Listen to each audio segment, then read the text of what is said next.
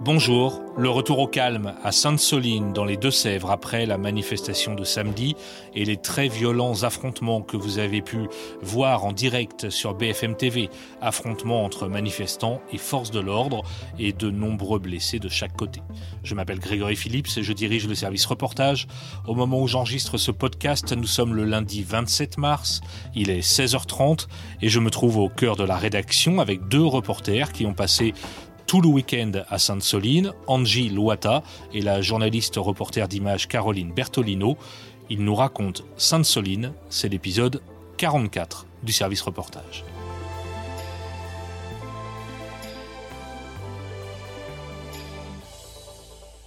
Salut Caro et Angie. Salut. Salut. On est ici au cœur de la rédaction. Vous êtes rentrés euh, quand? Hier soir de Sainte-Soline? C'est ça, dimanche euh, fin d'après-midi. Alors, on va remonter le, film de ce week-end euh, avec ces manifestations particulièrement impressionnantes. Vous, quand arrivez-vous à Sainte-Soline? Alors nous, on arrive le vendredi aux alentours de 11h, 11h30. On commence par euh, une conférence euh, de la préfète de police et ensuite on fait un petit état des lieux, voir un peu comment se, déploie le dispositif de gendarmerie. À, quoi ça ressemble quand on arrive à Sainte-Soline? C'est un petit village, la bassine est, loin. Enfin, euh, décrivez un peu les, lieux. Bah, J'étais allé il y a six mois. C'est euh, oui, une zone rurale. C'est un tout petit village. Il n'y a même pas une boulangerie pour euh, prendre un café entre deux duplex. mais mais c'est un endroit où, au bout d'une route départementale, à la sortie du village, en réalité, il y a un lieu qui est devenu extrêmement important. C'est un gigantesque chantier.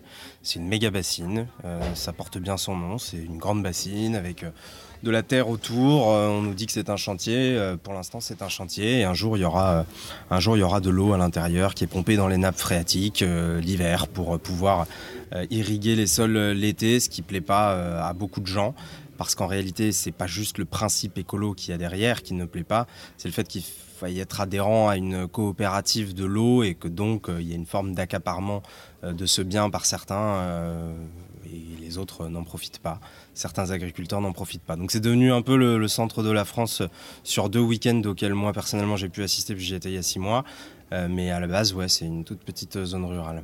Donc vous arrivez le vendredi à la mi-journée. Euh, on a quand même des informations qui parlent de euh, la venue de plusieurs milliers de manifestants. Les forces de l'ordre, euh, depuis quelques jours, nous alertent sur le fait que ça risque d'être extrêmement tendu. Le vendredi après-midi, c'est déjà tendu. Vous sentez déjà des tensions ou pas encore? Non du tout parce qu'on n'est pas encore au niveau des, on n'est pas encore avec les manifestants quand nous on arrive. En revanche, on a des échos d'une équipe d'une autre chaîne qui nous disent que eux sont allés au campement. Euh, donc, euh, qui, c'est un campement qui a été, euh, donc c'est sur un champ qui a été prêté par un agriculteur qui soutient cette manifestation. Et lorsque ses, ses, confrères sont arrivés sur le campement, ils auraient été caillassés et la voiture aurait été taguée.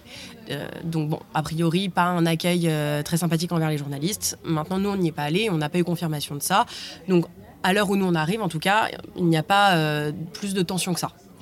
Et là, vous arrivez à travailler, à échanger avec euh, euh, d'abord peut-être les habitants du coin, les gens qui viennent pour manifester. Enfin, vous arrivez à dialoguer, à faire votre travail? C'est la différence euh, que, j'ai notée par rapport à il y a six mois. Il y a six mois, on était arrivé, j'étais avec Camille Fournier à l'époque, on était arrivé dans le camp qui n'était pas au même endroit. On était arrivé dans le camp la veille et on avait travaillé depuis le camp la veille. Donc on avait créé beaucoup de liens avec les gens. On faisait partie du campement en fait. On était au milieu de ces gens. Euh, euh, on, essayait de détricoter un peu l'idée, euh, de déconstruire plutôt l'idée d'une ZAD, parce que c'est pas du tout une zone à défendre. Hein. c'est un endroit où ils sont accueillis par quelqu'un qui soutient leur cause. là, on n'a pas pu passer beaucoup de temps avec les manifestants avant, parce qu'on a été pris par cette conférence de presse de la gendarmerie. Quand on est arrivé sur cette conférence de presse, on était près de la méga bassine avec tout le dispositif policier autour qui euh, clairement voulait envoyer le message nous sommes prêts à euh, en découdre aussi. Arrive le samedi matin, lever du jour, vous faites des premiers directs? Oui, on commence assez tôt le samedi. Et euh, on rejoint assez rapidement le, le, camp. Pour le coup, on y va direct. On ne sait pas comment on sera accueilli, mais on se dit qu'il faut tenter le coup, il faut aller voir. Et on est plutôt pas spécialement bien accueillis, mais en tout cas, personne ne nous dit rien, personne ne nous fait de, reproches, d'insultes ou quoi que ce soit. On peut y aller, il n'y a pas de souci, on peut travailler. On entre dans le camp, il y a des prises de parole qui euh, sont en cours quand on arrive. On peut assister à ces prises de parole, on peut discuter avec quelques personnes autour de nous. Pour l'instant, l'ambiance est plutôt bon enfant. Les gens ne nous font aucun reproche. Pour l'instant, tout va bien en tout cas.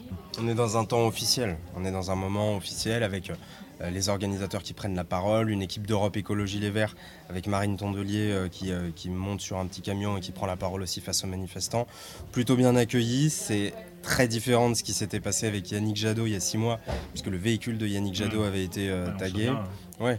Et on, je précise une petite anecdote qui peut paraître comme ça, être un peu une histoire entre nous de la rédaction, mais on se fait disputer aussi parce qu'on rate un direct à 9h on n'arrive pas à 9h, on n'arrive pas pour 9h, on arrive à 9h. On n'arrive pas à l'heure, chef, parce qu'on est coincé. Notre GPS, lorsqu'on parle de, lorsqu'on part de l'hôtel à Niort, nous indique qu'on va arriver à 8h30. Et en fait, on prend 40 minutes euh, dans la vue parce que parce qu'il y, a déjà beaucoup de monde. Des convois qui arrivent. Et oui, il y a un intérêt dans ce que je raconte. Il y, a des convois, il y a une quarantaine de voitures devant nous qui roulent à 30, euh, qui prend pas de risque, euh, qui est vigilante aussi parce que ils essaient de faire attention au fait qu'il n'y ait pas de force de l'ordre, prêt à les accueillir avant même qu'ils rejoignent le campement. Donc on est largement ralenti, on rate un direct, mais surtout on a quelque chose à raconter, c'est que le camp est difficile d'accès et qu'il y a énormément de voitures, donc on sent déjà l'ampleur de la mobilisation à ce moment-là.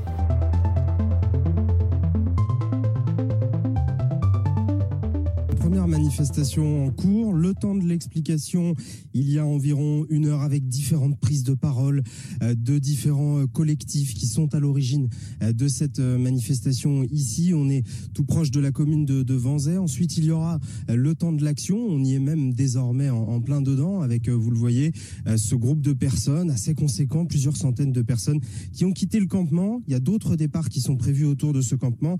Ils ont quitté le campement. Ils sont en train de se diriger alors en direction de, la bassine. On ne sait pas exactement par quel euh, chemin. Parfois, il y a des ramifications qui sont prises justement pour tromper un peu les forces de l'ordre. Les forces de l'ordre qui surveillent tout ça depuis le ciel avec des hélicoptères euh, qui passent très régulièrement au-dessus euh, de nos têtes depuis ce matin. L'action est donc peut-être cet après-midi plus que de l'action. Hein. on ne sait jamais. Il peut y avoir effectivement, avec le nombre de forces de gendarmerie qui sont mobilisées aujourd'hui dans cette commune de Sainte-Soline, mais dans les communes alentours également, des affrontements. Pour l'instant, si on joue au jeu des sept différences avec ce qui s'est passé en octobre dernier, on marquera pas beaucoup de points. C'est assez similaire. Plusieurs groupes qui ont quitté le campement, le campement qui est situé sur des terres privées d'un agriculteur qui soutient euh, la cause des manifestants, et donc désormais une progression vers le chantier de méga bassine avec une incertitude sur le nombre de cortèges qui parviendront à toucher cette méga bassine, peut-être à y entrer comme la dernière fois. Un petit groupe de personnes avait réussi à s'y introduire et euh, pour l'instant, nous n'avons pas vu, nous n'avons pas rencontré les forces de gendarmerie. C'est peut-être là la seule différence. La dernière fois, c'était aller assez vite euh, pour rencontrer les forces de gendarmerie avec les premiers affrontements qui avaient eu lieu assez tôt. Donc ça, c'est le début de la matinée. Euh, à partir de quel moment vous datez le début des tensions? Parce qu'on va voir ensuite dans l'après-midi que ça part complètement vers une situation chaotique. À partir de quel moment vous dites ça va être une manifestation quand même très tendue on fait le début de la manifestation, on part du campement avec les manifestants. À pied. À pied, on les suit. Tout se passe très bien. Dans le champ. On, est dans on est à travers champs, on revient un peu sur les routes, on repart dans les champs. C'est très bucolique, très sympathique. Euh, beaucoup de boue quand même. À part ça, vraiment très sympa, euh, bonne ambiance. Encore une fois, on peut travailler, on reste à côté des gens pour l'instant, tout se passe bien. Euh, on repère pas spécialement de de, gens euh, qualifiés de black bloc, etc., ou de, ou de manifestants euh, dans notre cortège, en tout cas, on n'en voit mm. pas spécialement. Il y en a, on sait qu'il y en a, mais dans notre cortège à nous, parce qu'il faut expliquer qu'ils sont partis dans plusieurs cortèges différents pour prendre plusieurs chemins différents, dans notre cortège à nous, en tout cas, il n'y a pas euh, de manifestants dits radicaux. Donc on arrive, tout se passe bien, et en fait, quand on arrive vraiment à l'abord des bassines, à l'abord des méga bassines, vraiment là, au loin, on entend déjà que euh, on entend des, grenades de tirer, on voit les, fumées au loin euh, euh, des, gaz lacrymogènes. Et là, il reste un champ de même pas un kilomètre, 800 mètres. À, 800 mètres de nous, ça y est, c'est déjà l'apocalypse. Et là, je sais pas, il est midi et demi, 13 heures. Ouais, c'est super tôt. C'est super tôt, par rapport à la dernière fois. où, alors déjà sur le déroulé, les, les kilomètres parcouru dans les champs, il y avait déjà eu des gendarmes qui avaient tenté de s'interposer. Là, ils ne l'ont pas fait parce qu'ils s'étaient rendus compte que ça ne servait à rien. C'est-à-dire que les gens faisaient une sorte de grande chaîne humaine, passaient dans les champs, et à côté de ça, euh, devant, face à eux, il y avait des gendarmes qui essayaient tant bien que mal de tirer une gaz lacrymogène, mais en même temps, le vent euh, faisait que ça leur revenait euh, dans la tête. Donc ils se sont rendus compte que ça servait à rien et qu'il fallait mieux attendre d'être à la méga bassine pour pouvoir contenir les gens. Donc c'est ce qu'ils ont fait cette fois, et du coup, effectivement, nous, quand on est arrivé, il y a un autre cortège qui venait d'arriver avec des gens qui, manifestement, avaient euh, vraiment envie de rentrer sur le chantier de Mégabassine symboliquement pour dire c'est à nous, ça ne se fera pas, il ne sera pas construit. Et, euh, et oui, on l'entend au loin, mais en fait, vraiment, ce qui est important, c'est cette demi-heure. Ça a duré 30 minutes à peine. Et en 30 minutes, euh, j'ai jamais entendu autant de gaz lacrymogène tiré. Et c'était pas que de la lacrymogène. On l'a demandé à nos agents de sécurité qui connaissent bien euh, ce genre de son. Ils nous disent il y a aussi de la grenade de désencerclement, du tir de LBD. Donc là, on se rend compte vraiment de l'intensité du truc, mais surtout, c'est immédiat. La dernière fois, on était arrivé au méga bassine et on avait attendu euh, près de la méga bassine. les pancartes étaient sorties. Il y avait un moment de manifestation calme. Là, ça n'a pas été le cas. Immédiatement, ça a été très très intense parce que les forces de l'ordre n'ont absolument pas laissé les gens s'approcher de la méga bassine et parce que le cortège qui était arrivé en priorité avait euh, immédiatement envie d'entrer sur ce chantier.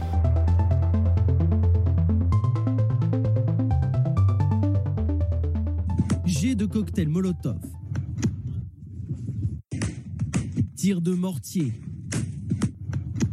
Des blessés de chaque côté, dont certains évacués sur civière.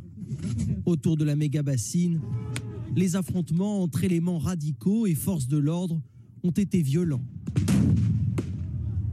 Très vite, quatre véhicules s'embrasent. Les voici carbonisés quelques instants plus tard.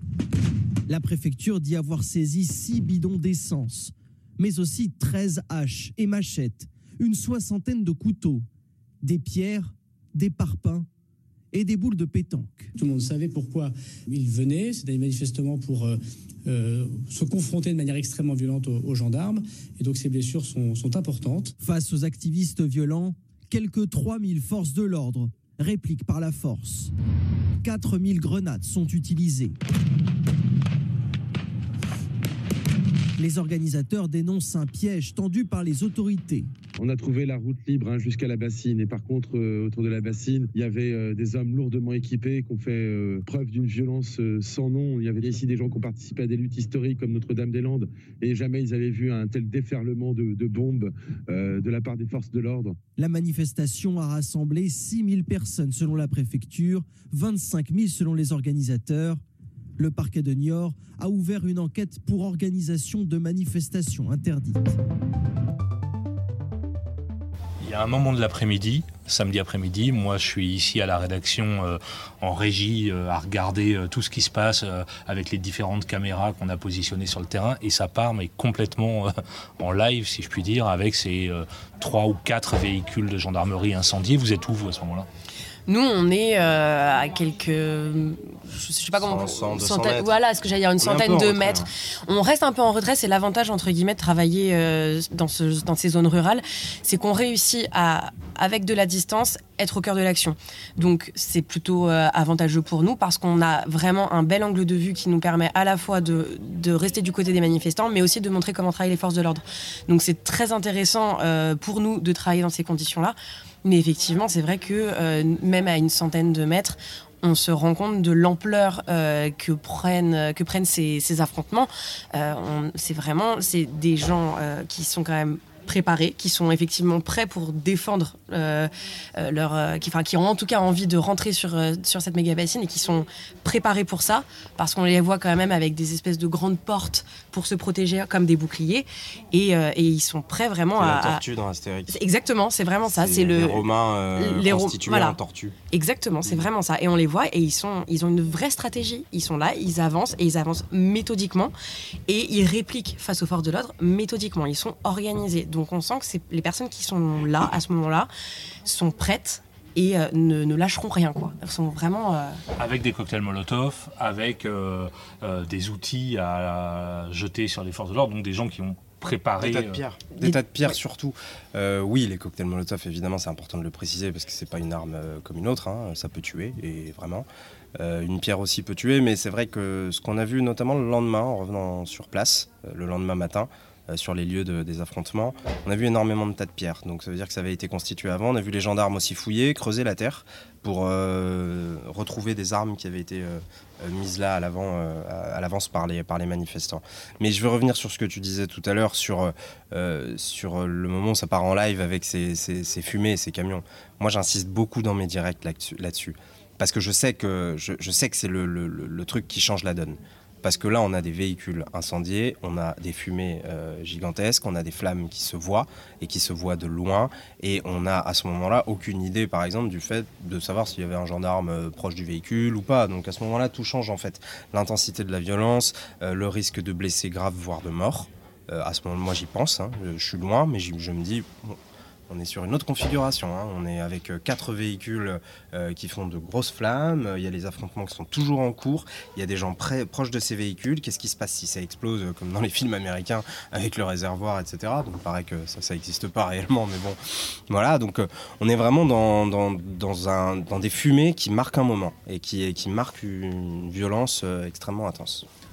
Avec par la suite, on va quand même voir qu'il y a de nombreux blessés des deux côtés. Hein. Enfin, euh, confirmez-moi, euh, côté manifestant manifestants et côté gendarmes. De 200 d'après les organisateurs euh, de la manifestation. bon, on n'est on pas dans des choses aussi anodines. Enfin, je devrais pas utiliser ce terme, mais on n'est pas dans quelque chose qui ressort de la communication de la même manière que lorsqu'on compte des manifestants dans les rues de Paris. Les blessés, c'est quelque chose de, de, factuel qui se mesure. Euh, c'est pas euh, simplement dire euh, nous étions 30 000 ou nous étions 40 000 et puis la préfecture en face voit le bilan à la baisse. Non, sur le nombre de blessés côté manifestants, nous, on a vu beaucoup de gens qui sont venus nous voir et qui nous ont dit regardez, regardez ma jambe, il y a une grenade de désencerclement qui, qui m'a pété sur, sur le mollet. Donc, on a vu énormément de blessés. Et surtout, quand on est reparti, euh, mais Caro, tu le raconteras mieux que moi, euh, tu étais proche des équipes médicales. C'est ça. En fait, euh, quand les manifestants décident de quitter les lieux, on se retrouve du coup avec juste les blessés et les, équipes médicales.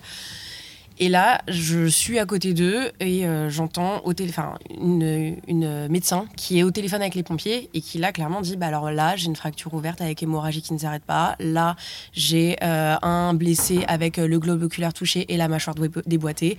Là j'ai des multiples fractures. Là, ça n'arrêtait pas. Et elle listait, elle listait comme ça. Et nous on voyait effectivement les blessés sous les couvertures de survie, euh, les taches de sang partout sur le sol avec les pansements qui traînaient encore pour les premiers soins.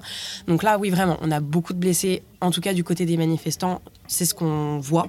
Là, vraiment, on est devant eux et euh, oui, ça, montre bien que les affrontements, ils n'étaient pas anodins. Je crois qu'on a terminé à 28 euh, gendarmes blessés au dernier bilan, il me semble.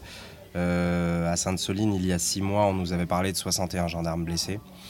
et pourtant, c'était plus violent cette fois. Il n'y avait pas d'urgence absolue la dernière fois. Cette fois, il y en a eu. Donc euh, oui, les affrontements étaient plus intenses. Et, euh, sur les bilans, euh, ce que je voulais dire tout à l'heure, c'est que ce n'est pas le même type de bataille de chiffres. Ça reste un outil de communication, quelque chose d'important dans la communication. Mais, mais on a vraiment des éléments factuels et surtout on les a mesurés sur le terrain, on l'a vu. Le lendemain matin, vous retournez au campement Il y a encore du monde ou? On retourne pas au campement. On retourne pas au campement. On retourne devant les méga-bassines. Et là, bon, bah, il y a plus de, il y a plus de manifestants, il y a a priori pas d'action prévue euh, dans cette zone-là. Il pleut. Il pleut beaucoup. En revanche, euh, il y a toujours les gendarmes. Alors euh, effectivement, le, dispositif a été allégé. Néanmoins, il reste des gendarmes qui, pour certains, constatent un petit peu les dégâts, et puis pour les autres, en fait, organisent comme des espèces de battues dans les champs pour aller récupérer soit des grenades qui n'auraient pas explosé, soit euh, des armes qui retrouveraient, qui pourraient rassembler, etc. Donc voilà, et on les voit comme ça revenir petit à petit avec soit des trophées, soit euh, voilà, on sait. Et les carcasses des, euh, des véhicules incendiés aussi. toujours, toujours sur place. bon, bah, nous, on s'appuie là-dessus pour pouvoir continuer à raconter ce qui s'est passé la veille. Donc on montre énormément ces véhicules-là et en même temps, comme on disait tout à l'heure, hein, c'est parti en live, tu disais à ce moment-là, et c'est le moment symboliquement le plus fort de, ce samedi de mobilisation, donc le dimanche matin. On voit encore ces carcasses et elles étaient encore fumantes. Ça, ça nous a marqué. C'est-à-dire qu'il avait plu, il y avait énormément de vent, ça fumait encore un petit peu. Une dernière question. Euh, euh, vous partez à Sainte-Soline, enfin on vous donne cette mission et on se doute que ça peut dégénérer. Est-ce que sur le moment vous vous dites on prend des risques à, couvrir ça, à faire notre métier, ou c'est après qu'on se dit tiens c'était quand même bien chaud? Bonne question. non, je me suis pas dit je prends des risques. Je me suis dit bah c'est une manifestation il faut la couvrir, il faut en parler. Il y a un enjeu qui est différent de celui qu'on peut entendre en plus en ce moment, euh, qui, ne parle pas des retraites. Euh, c'est une actualité euh, comme une autre, non, non, faut y aller. Et sur le coup, je me dis pas spécialement, je prends des risques, même si je sais qu'en ce moment, les manifestations, elles peuvent être violentes. Bon, bah, on prend les précautions qu'il faut et on y va. Les journalistes comprendront ce que je dis. C'était extrêmement, euh, extrêmement fort euh, en octobre dernier. Et j'avais adoré cette mission. J'avais adoré cette mission parce qu'il y avait un sujet que je ne connaissais pas beaucoup, que les gens ne connaissent pas beaucoup. A une thématique extrêmement importante qui est celle de la, du partage de l'eau, de la gestion de l'eau. Hein. C'est prioritaire évidemment pour les années à venir. Donc, euh, donc moi j'avais pris énormément de plaisir et c'est vrai qu'il y a toujours ce côté, cet enjeu sécuritaire autour. Euh, on essaye de ne pas y penser et de se dire que euh, sera heureux d'être sur place pour justement pouvoir continuer à rappeler aussi le message des manifestants qui est extrêmement important et que malheureusement, euh, quand il y a des fourgons incendiés et l'usage de gaz lacrymogène, on a tendance à faire passer au second plan. Je dis pas que c'est anormal, évidemment que ça frappe la violence.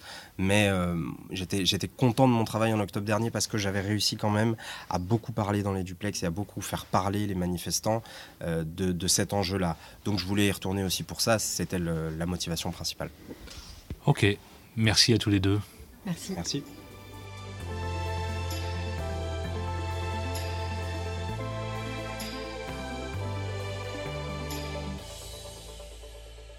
Voilà, c'était le 44e épisode du service reportage.